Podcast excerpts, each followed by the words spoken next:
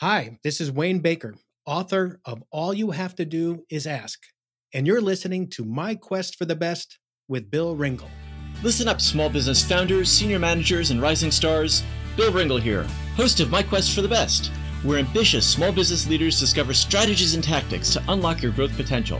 On each episode, I bring you the inside stories from published and accomplished guests who want to share their knowledge and experiences so you can be more successful in leading your people, managing your business, and navigating towards more growth and more impact in a changing and challenging landscape. Let's dive in. Joining me today is Wayne Baker. Dr. Wayne Baker is the Ross P. Thome Professor of Business Administration at the University of Michigan's Ross School of Business and faculty director of the Center for Positive Organizations. His professional focus is on social capital, social networks, generosity, and positive organizations. His articles have appeared in the Harvard Business Review, Chief Executive Magazine, and Sloan Management Review, among others. A frequent guest speaker and management consultant, Wayne Baker is co founder of Give and Take Inc., developers of the collaboration technologies based on principles from his latest book and Adam Grant's book, Give and Take. Wayne is here to talk about all you have to do is ask how to master the most important skill for success. Welcome, Wayne. Thank you, Bill. Glad to be here. Wayne, it's a pleasure to have you. And one thing I love hearing and understanding about people as a way of getting to know them is when you were growing up, who's someone who influenced or inspired you? And I would have to say that it was my father. He actually was a very quiet man. He didn't talk very much. Uh, he kind of led by example. And uh, he gave me the confidence that I could do whatever I wanted to do. And that's uh, quite a gift from a father to a son. It sure is. Do you remember a time when that came into play and helped you make a decision or take an action that you probably wouldn't have without his support? Oh, yeah. So I remember, I think it was in middle school, I was taking French, and I do not have an aptitude for languages, but I was trying and I was struggling and I needed some help. But I found the teacher to be rather frightening and I didn't want to approach him, but I talked to my dad about it. And he said, You know, I bet if you go and make a request of him that you need some help and ask for his advice, that he'd be pretty open and he would help you. So, in a way, I could trace the origin of my new book. All you have to do is ask to that episode back when I was in middle school. And my father was right. When I went and talked to this French teacher and laid it out, said, I, I'm stuck here. I really need your help. The guy just softened and he was very helpful. I learned more. I got a much better grade. You know, I, I learned the power of, you know, having the courage to ask for what you need. Do you remember the name of your French teacher? Uh, Mr. Lavalley.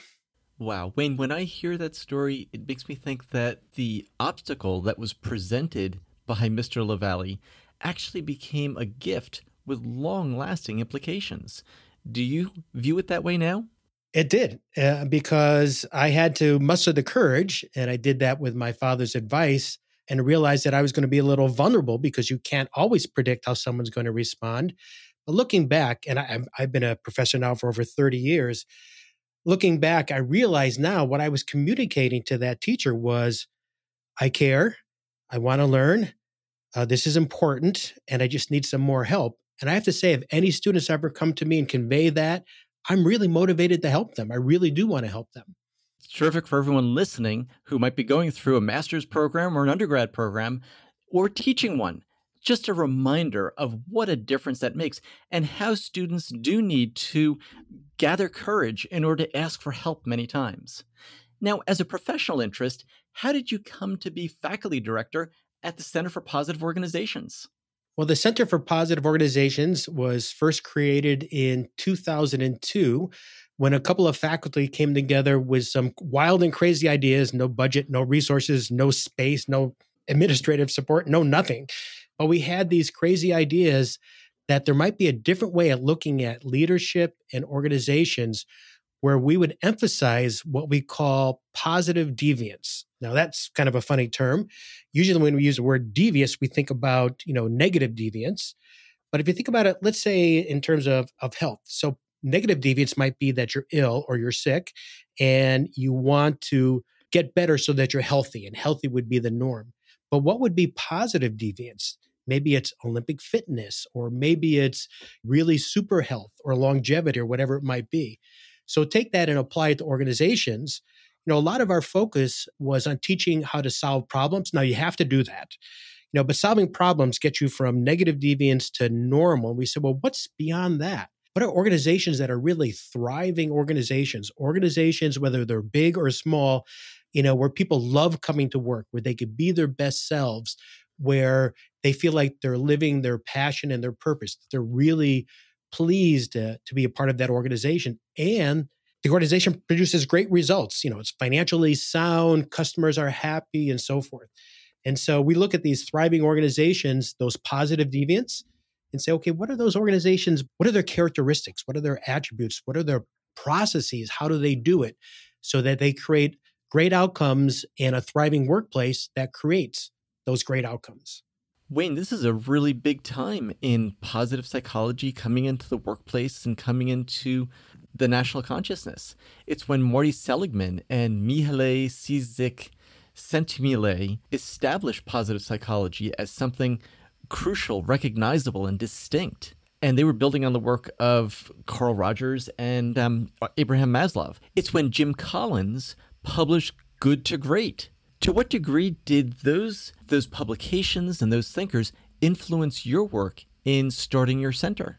Well, it's certainly very compatible, and oftentimes I'll draw a bell curve and normal curve on the on the board when I'm talking about this in with my students, particularly when I'm introducing these ideas you know and i'll say if you want to get from good to great you got to be thinking a lot differently so good is the center of the bell curve and great is the tail that's off to the right. Those are the positive deviants.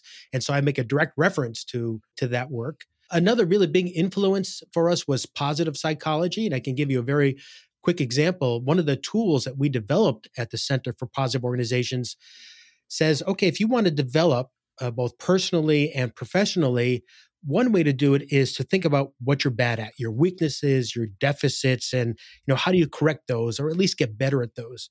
We said, okay, that's important, but let's look at it in a different way. Let's look at it as positive deviance and say, what are you like, and what are you doing when you are at your best?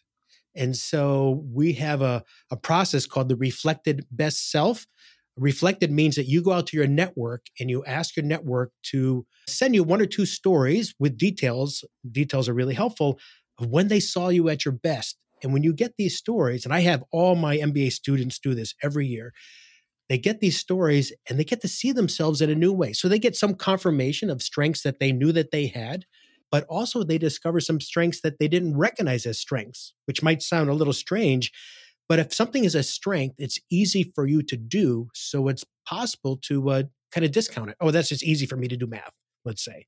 It's not easy for me to do math, by the way. I'm just, I'm going to put that as a footnote. but, uh, you know, that would be an example. And sometimes people don't know the impact that they've had on other people. And it's another way that we see when we are at our best. And so that'd be an example of a kind of tool that we use with individuals we also use it in organizations of all sizes where, you know, if you have a, a team or a, let's say a small to medium organization, you can have people go through this process, help to identify your strengths. Say, okay, now let's put you in a position that enables you to play to those strengths on a regular basis. Now that might be shifting responsibilities around a little bit. You know, you and I might have complementary strengths, so I'll do more of one thing and less of another, and you'll do some of that. And we find that when you do this, you make these kind of shifts. You know, this idea of putting people in positions where they play to their strengths on a regular basis, that leads to a much more thriving workplace, a much thriving organization. People are happier, more productive, and you know the financial outcomes are there as well. It's amazing how this work has been out there for decades now, and people are still inclined to look at people's weaknesses. And many managers are having the shift and, and realizing that playing to your strengths and finding out what people do well and finding opportunities for them to do that on a regular basis is really one of the most powerful ways to build a high performing organization and one that delivers better than average results consistently. Yeah, that's right. And you know, this is ingrained in us to focus on the negative. Think of uh think when your um you know your son or daughter or nephew or niece came home with a credit card with a yeah, if they come home with a credit card that would be an issue let's say they came home with a report card and the report card had four a's and a d what would you focus on As a parent, you focus on the D. Okay, what's the problem? Why are you getting a D here? What's happening? And you kind of disregard all those A's. I always tell people, all right, take a ask them why are you getting the A? And they'll say, well, I'm interested in the topic. I raise my hand. I ask questions. I see the teacher after work. I look forward to my homework. I don't put it off. And then they discover that they actually have the skills that they need to make improvements in the subject they're getting a D in. But we know at the report card, I know I have a son who's just graduated from high school, and uh, it was hard to make that shift. You know, he got all these good grades, but some weren't as good when he was in school. And it would be, you know, I wanted to just focus on the ones that seemed like problems, but I recognize that it's an opportunity to help him identify his strengths by focus on how'd you get an A in those classes? That's wonderful. What did you do? So again, it's it's kind of ingrained in us to focus on the negative. I'd say it's also there's a evolutionary reason for it. Back in you know thousands of years ago, focusing on the positive wasn't always a prescription for longevity. Focusing on the negative, the tiger that's about to eat you, or the storm that's coming, or raiders who are coming, you focus on the negative because that has survival value. So in a way, we were evolutionarily selected to focus a bit more on the negative. So that's important to know because you want to say, okay, that's might be ingrained, but I can work against that and focus on the positive. Absolutely. And all that we know about brain functions and the response to stress fits in here as well. Where oftentimes will feel like situations are life or death, requiring fight or flight responses, when it isn't actually the case, and we just need to take action, but we feel blocked because this physiological response is making it seem like it's a much bigger deal than it actually is to ask for help, for instance. That's right. You know, that uh, I think it comes into play there as well, where oftentimes reluctant to ask. And so, as you know, I have a chapter in the book talking about some common barriers or obstacles to asking for what you need. And there's research that's really helpful for updating those beliefs. And I could go over two very quickly. One is that we often underestimate other people's willingness and ability to help many times when I've used the tools that I write about in the book, someone will take me aside and say, you know, I'm not going to ask for what I need because, you know, I know no one here can help me. And I always say, never prejudge the capabilities of the group. You never know what people know or who they know, because that's the other way you can help. I may not have the answer or the resource, but I can tap my network and get it for you that way. So the people are actually taking themselves out of the game before they even make the request. Yeah, that's right. And that's happened a lot.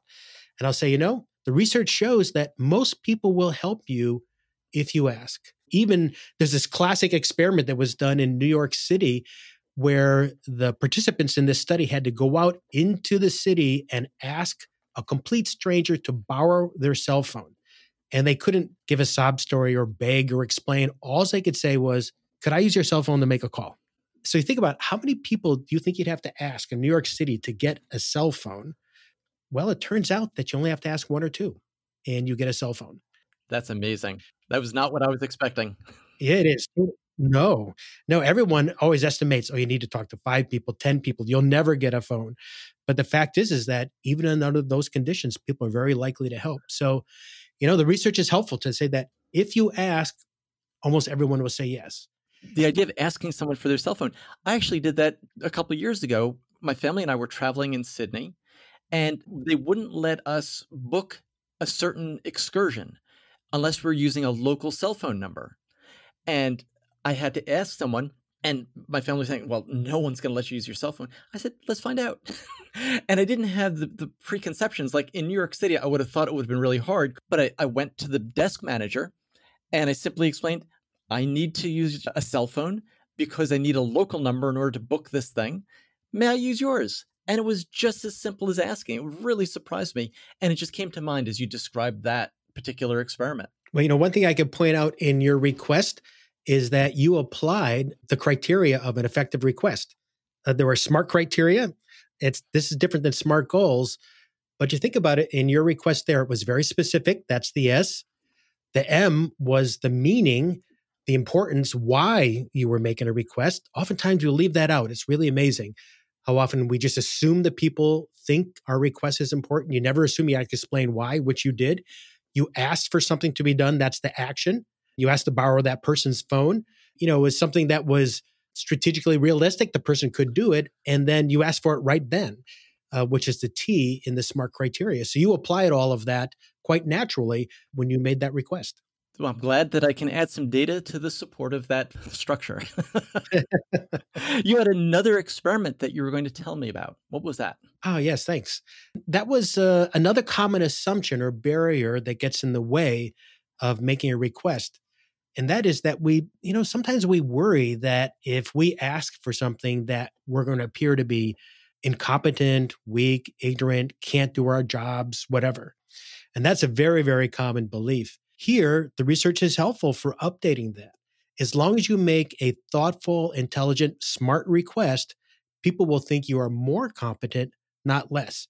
So if you're armed with what we've learned from research, that can help you get over the barriers to making requests for what you need. But then you also need practice. You know, it's a habit to ask for what you need, and you need to practice that. Also, want to point out that it's important to do both, both giving and helping others and to ask for what you need. In the book, I call them the giver requesters. They generously help other people without regards if it's going to come back to them or not. And they make requests for what they need whenever they need it. That's the best place to be as an individual, as a team, or an entire organization. Let's back up. Can you talk about an example of someone maybe who you've consulted with or have worked with through the Center for Positive Organizations who was reluctant to ask for help, but learned these techniques and learned how the motivations and methods could actually help them be more effective and turned around this area of their life by asking for help more often and asking more effectively. Well, one example that comes to mind and I write about in the book is Jim Mallozzi, so, CEO and chairman of the board of Prudential Real Estate and Relocation. So, it's a global company, but headquartered in Scottsdale, Arizona at the time. And I had met him earlier when he was in another company, not the CEO, another company, and had used some of the tools that I was writing about in the book, such as the reciprocity ring. And he really learned about the importance of asking for what you need and also, as the leader, being a role model of the behavior that you want. So he took this with him. Now, Prudential Real Estate at that time was in dire straits. They were losing many, many millions of dollars every year.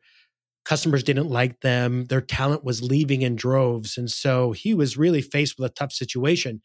And by applying a lot of these principles that we talk about at the Center for Positive Organizations and that I write about in the book, he was able to turn this company around in just two years and make it profitable, winning JD Power Service Awards and attracting and keeping talent. So I can tell you uh, one one example what he actually did very early on, and this was applying these lessons directly and adapting it to his circumstances. So this I think was his first keynote address to all of the associates who worked with Prudential Real Estate and Relocation. And so there were several thousand in a convention center in Scottsdale, the headquarters, but there were also thousands all around the world. And he made a request he pulled out his cell phone, held it up, and he said, Okay, I want you to all pull out your cell phones. And there was this collective groan throughout the convention center, and you could probably hear it around the world as well, because everyone thought he was going to say, and turn that thing off. He said, I want you to make sure that it's on, and I want you to either text or email. And then he put up a text number and an email address. Would like you to send your ideas, uh, recommendations about what's the best way to get a new client keep a client? How do you provide, you know, extraordinary service to clients? And so people were doing that. And within 36 hours, he had collected a couple of thousand high quality ideas from this network around the world by making that request and then people were responding. So that's one very concrete example. That's the uh, the application. You know, you have to make the request, and you know it's amazing you know how many ceos are reluctant to make that kind of request? They usually say here's our corporate goals and here's our strategy and those are that's important but how about putting yourself out there and making a request? He even made a request for his personal goals. You know he said that you know so he's living in scottsdale arizona a lot of the time but his family and two daughters lived in connecticut. So he's spending a lot of time away from home traveling a lot and so he laid out his personal goals and made a request for help with those as well. Very unusual for a ceo uh, but he's a positive deviant and uh, you know one of those positive leaders and so i'll give you an example he said look i don't i you know i'm spending a lot of time here but i don't want to miss any important occasions or events with my daughters That's a goal. Another goal is I want to lose some weight because I've been traveling a lot, not exercising enough or eating as well as I would like. And so those goals, people responded to them and people understood when he had to go to Connecticut for an, an important event. Or uh, they would stop by the cafeteria and make sure he was eating a salad and somebody's volunteered to be his running partner in the morning. You know, and he was living the principles. He was that role model of asking for what you need. And then people are extraordinarily generous when you do.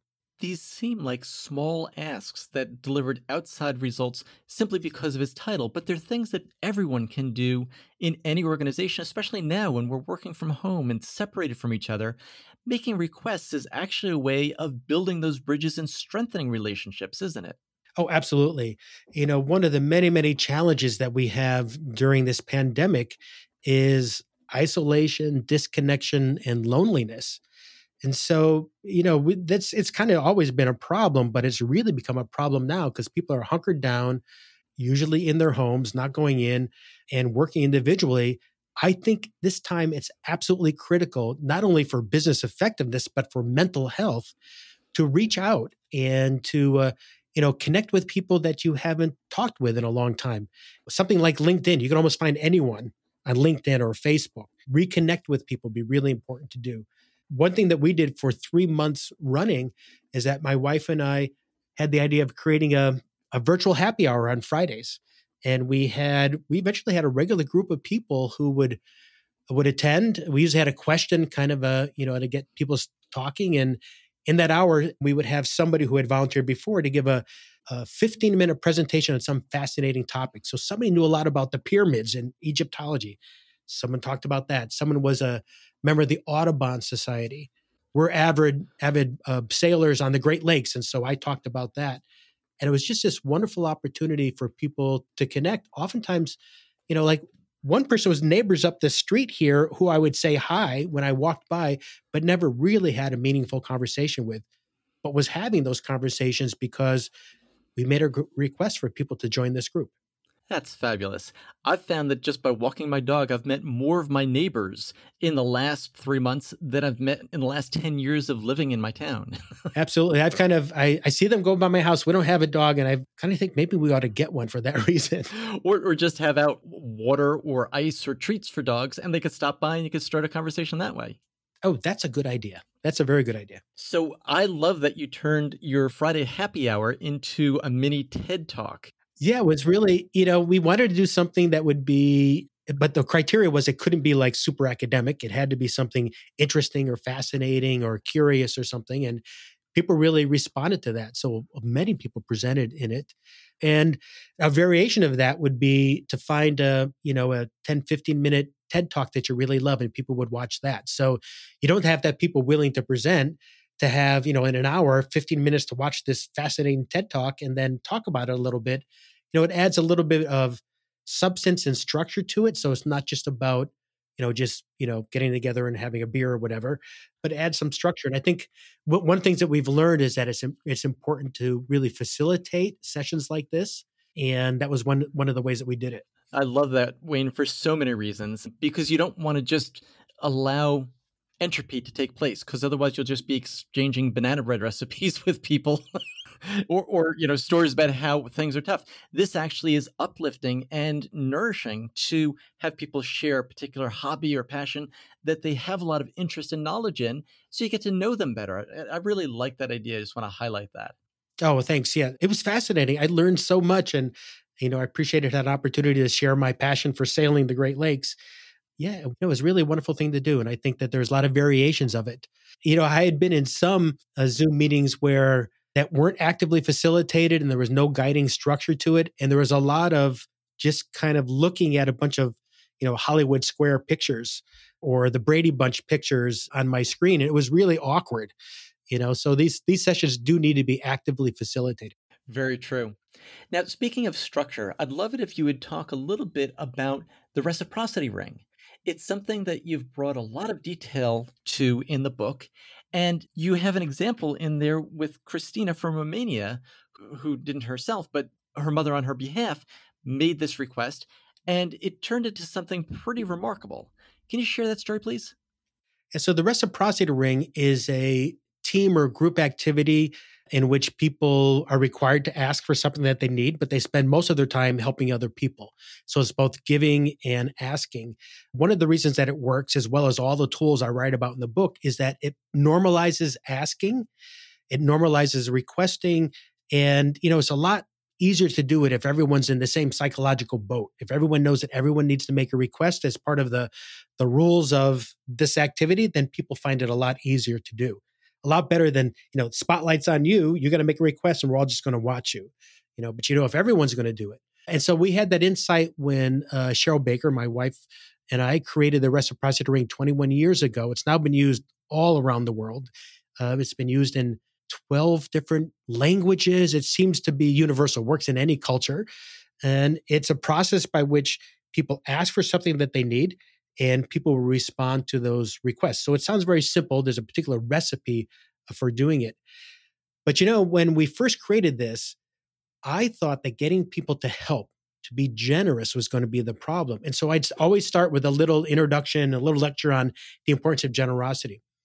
You know, that was never the problem. People were incredibly generous, but everyone was struggling with coming up with something to ask, coming up with a request so that's when I first came up with the smart criteria and some of the prompts that I write about in the book, ways of helping people to make requests, uh, to think about what they're trying to accomplish, a resource that they need, and so forth, and then to state it in the reciprocity ring. So the reciprocity ring is used in lots of places. One is that it's used in INSEAD, which is uh, one of a, a premier business school in France. So hold that thought. There's a little girl named Christina who lives in Romania and she had a birth condition called craniosynostosis. So the human skull is made up of multiple bones, and they're joined by cranial sutures, uh, which are these uh, fibrous tissues that join those different bones together. And this is a brilliant design because it allows the skull to expand as the brain and the head grow. Every now and then, one or more of those sutures will fuse prematurely, and the head can't expand. So only bad things come from this. So if the head can't expand, uh, you end up with a misshapen head and a distorted face, which would mean a lifetime of social isolation and ridicule. It can lead to learning delays, blindness, seizures, even death. Chances of finding someone who could correct this condition in Romania were remote. But fortunately, Christina had an aunt by the name of Felicia who lived and worked at INSEAD, and she was actually being trained to run the reciprocity ring for the MBA students. They use it for all the MBA students, and they'll have faculty or staff trained to run this activity. And as part of the training, you're required to participate and to make a real meaningful request.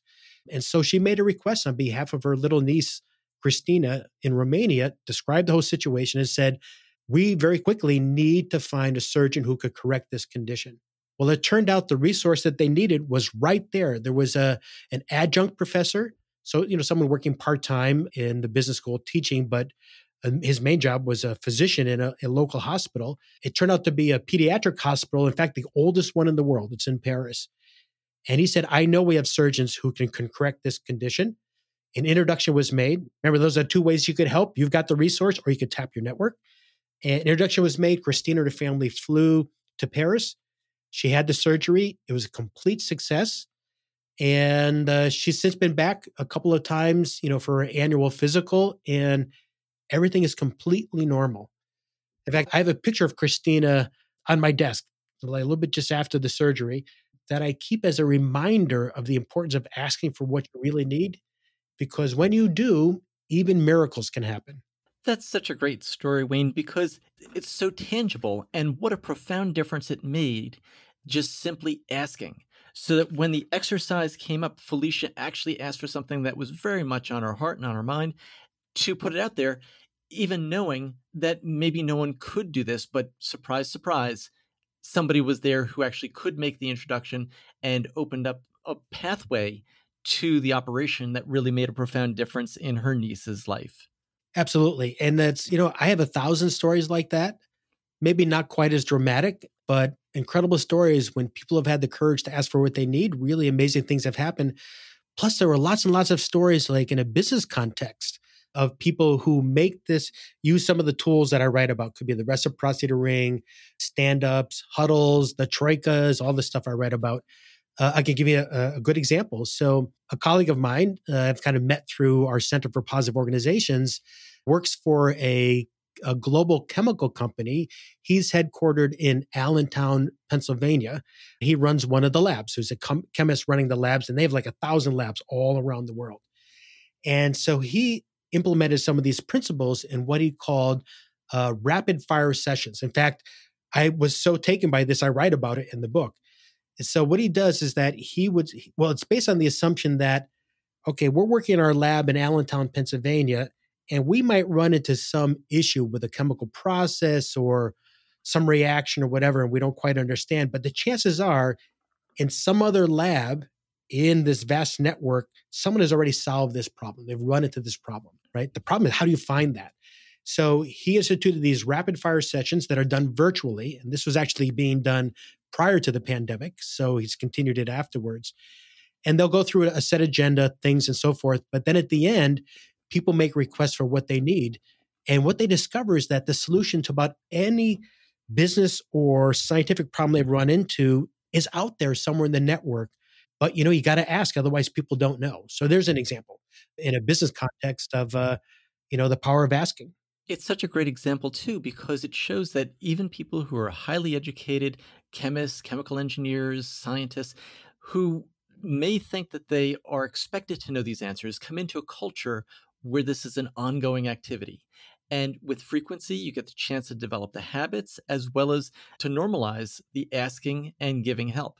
Because I'm sure people feel delighted to be able to offer help to others, as well as delighted to get solutions to their own problems. Yeah, so we've talked before about uh, our Center for Positive Organizations. Uh, one of the foundations is positive psychology and a focus on positive emotions. There are actually two positive emotions in asking for, giving, and receiving help. One is that we kind of have a warm glow of giving, that it feels good to help other people. And I think we're hardwired to do that. And when we receive help, the positive emotion that we experience is gratitude for help received. And I've done some research with a colleague of mine where we've looked at many, many, many thousands of decisions whether or not to help someone, you know, someone hadn't helped you. And we found that gratitude for help received is one of the biggest motivators to help someone else. Is that so many people help me. So when I'm asked, I want to pay it forward and help other people. Could you break down the glow of giving to emotional terms? Because gratitude is a recognizable emotion. Is the glow of giving something along the lines of proud of having something of value to contribute? Would I think pride would be part of it. Also happiness, even joy, if you could help in a in a really big, important way.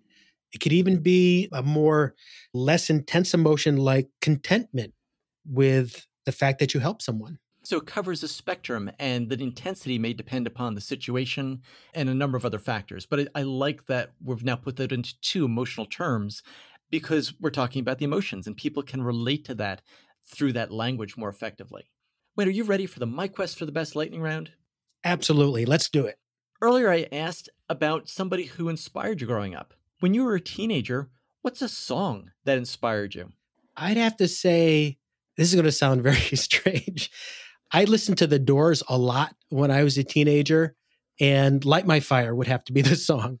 And if you could put a summary or a slogan of your work on a billboard that business leaders and everyone who could benefit from it had to read each morning, what would it say? Well, it's been said that it's better to give than receive, but I say that it's best to give and receive.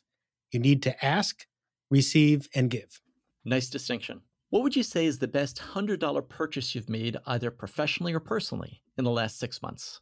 It would have to be a replacement battery for my drone because that's something I can do while I'm socially isolating, and I could do it with my son who finds an interest in flying the drone. And what would you say is the most important habit or routine or belief that you've stopped in the last year that's brought you the most pleasure or personal satisfaction? It would be, and this is going to sound very pedestrian, it would be to stop staying up so late and to uh, get myself to bed at a reasonable time so I can wake up at a good time and be productive in the morning. And what helped you with that? Just recognizing that that was something that was impacting your day?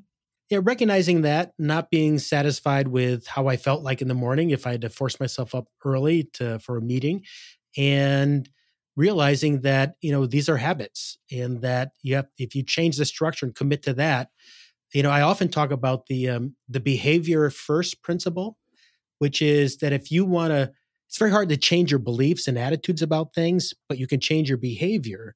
And if you change your behavior you will update your attitudes and your beliefs. In fact that's a principle throughout my entire book which that people often say you know i'm not going to engage in that activity because i know it's not going to work. I don't believe it and I always say, hey, look, I don't, you don't have to believe anything. Would you just do it? You know, here's the steps. Would you just do it? And they'll say yes. And at the end, they always come back and say, you know what? Now I believe. Now I get it. And the reason is, is that their experience is the evidence that they needed to believe it. In 1492, Columbus said, I don't know whether you believe or not that the earth is flat, but I believe that I can reach the Indias by sailing west. and he brought back imperial, empirical evidence. He didn't quite reach the Indies, but he did show that he didn't fall off the ends of the earth or met with catastrophic dragons. Yep, that's right. That's a good example. Wayne, what is it that people struggle the most with in your professional experience and working with people from all sorts of activities and industries? What do people struggle the most with in asking for help? I think there are two things. One is an understanding of the why why you're asking for something or why you need to ask for something. Maybe that's a better way of putting it. So I talk about, you know, a couple of different ways of doing it. And one of the most powerful ones is called visioning. And it's writing a detailed, specific narrative of what your life looks like, say, two, three, five years from now. And you would want to include personal details, professional details, family life, and so forth. And when you have that vision of the life you want to have a few years from now, you have a much better sense of what you need to get there. You have intermediate goals. You need, okay, well, if I'm going, if, you know, if I want to do that, then I need to do this now and I need to make these requests. So having an idea of where you're going, that goal is really important. Sometimes people don't have that in mind. And then the other would be giving yourself permission to ask for what you need. So the title of the book is All You Have to Do Is Ask, which is, you know, catchy, but it's simplistic. But what it means is that all you have to do, if you do ask, people will help you, but you've got to get past that barrier. You have to climb that mountain get past those obstacles that often stand in the way, those misbeliefs or incorrect assumptions. And then you've got to apply some of these criteria and practice it. And then you'll find that you get the inflow of resources, ideas, you know, support, money that you need as an entrepreneur, as a small business owner, or as you know, the, the leader of a big company. When you've also included a hint in your title that it's the most important skill for success. And anytime I see the word skill, I get very excited because I've realized that even if I don't have that ability, I can learn it. I can learn it from people who have developed that skill because we're not born with skills. It's something we develop. We may have talents that lend us, uh, ourselves to develop things more quickly or more naturally than others.